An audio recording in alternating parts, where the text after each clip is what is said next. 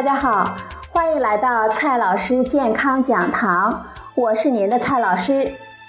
接下来呢，蔡老师继续给大家讲营养。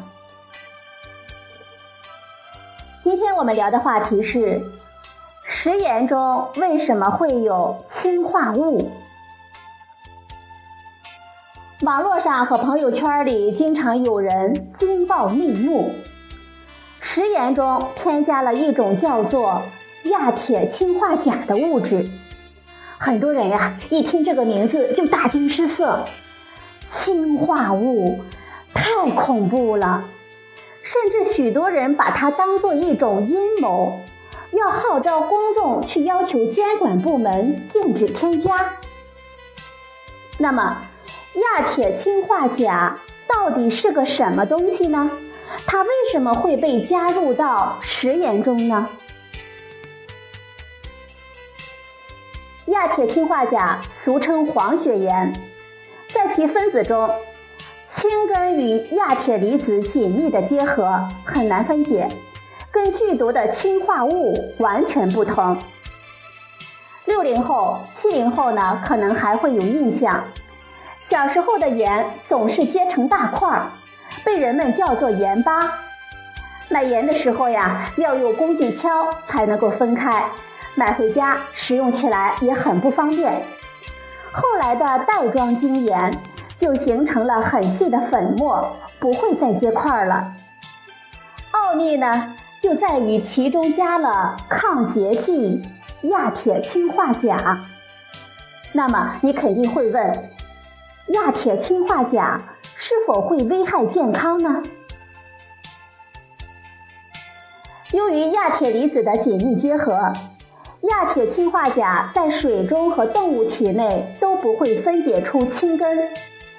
在动物试验中，口服剂量达到每千克体重二十五毫克时，动物呢还没有出现任何不良的反应。国际食品添加剂联合专家委员会在制定安全标准的时候，用了一千的安全系数，把针对人的安全上限设定为每千克体重 零点零二五毫克，这就相当于一个七十公斤的人每天吃下 一点七五毫克，吃一辈子都没有问题。我们通过食盐可能吃下多少亚铁氰化钾呢？我们中国国家标准允许的它在食盐中的添加量为每千克十毫克，一般我们推荐的每日食盐的摄入量为六克以下。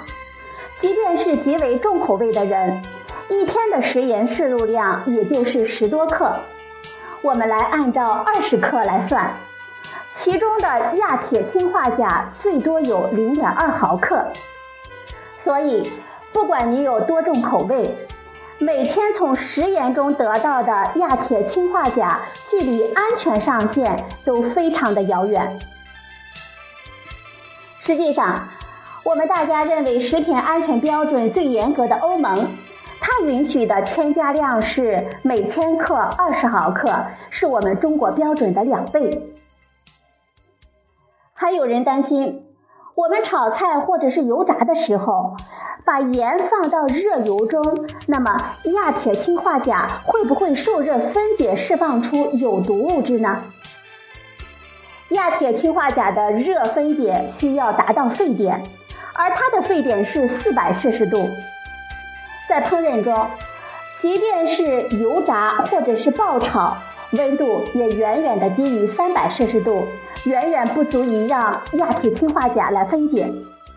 而且在实际的烹饪中，混合在食物中的盐所遇到的温度会比油温更低，所以啊，大家就用不着担心它受热分解了。好了，朋友们，今天呢，蔡老师给大家分析了食盐中为什么会有氰化物。这个氰化物呢，就是亚铁氰化钾，您不用担心了吧？今天的节目呢，就到这里，谢谢您的收听，我们明天再会。